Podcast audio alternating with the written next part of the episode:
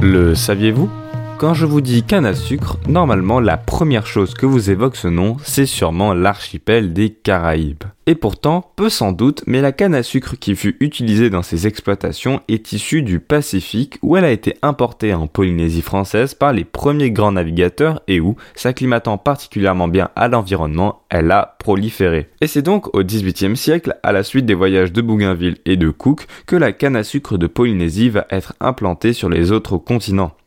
Ainsi, la première variété de canne à sucre cultivée aux Caraïbes provenait bien de Polynésie, dont la variété Haute Haiti était alors considérée comme la meilleure du monde et fera donc l'objet d'une intense exploitation durant le 19e siècle avant d'être progressivement remplacée par des variétés hybrides plus résistantes et productives.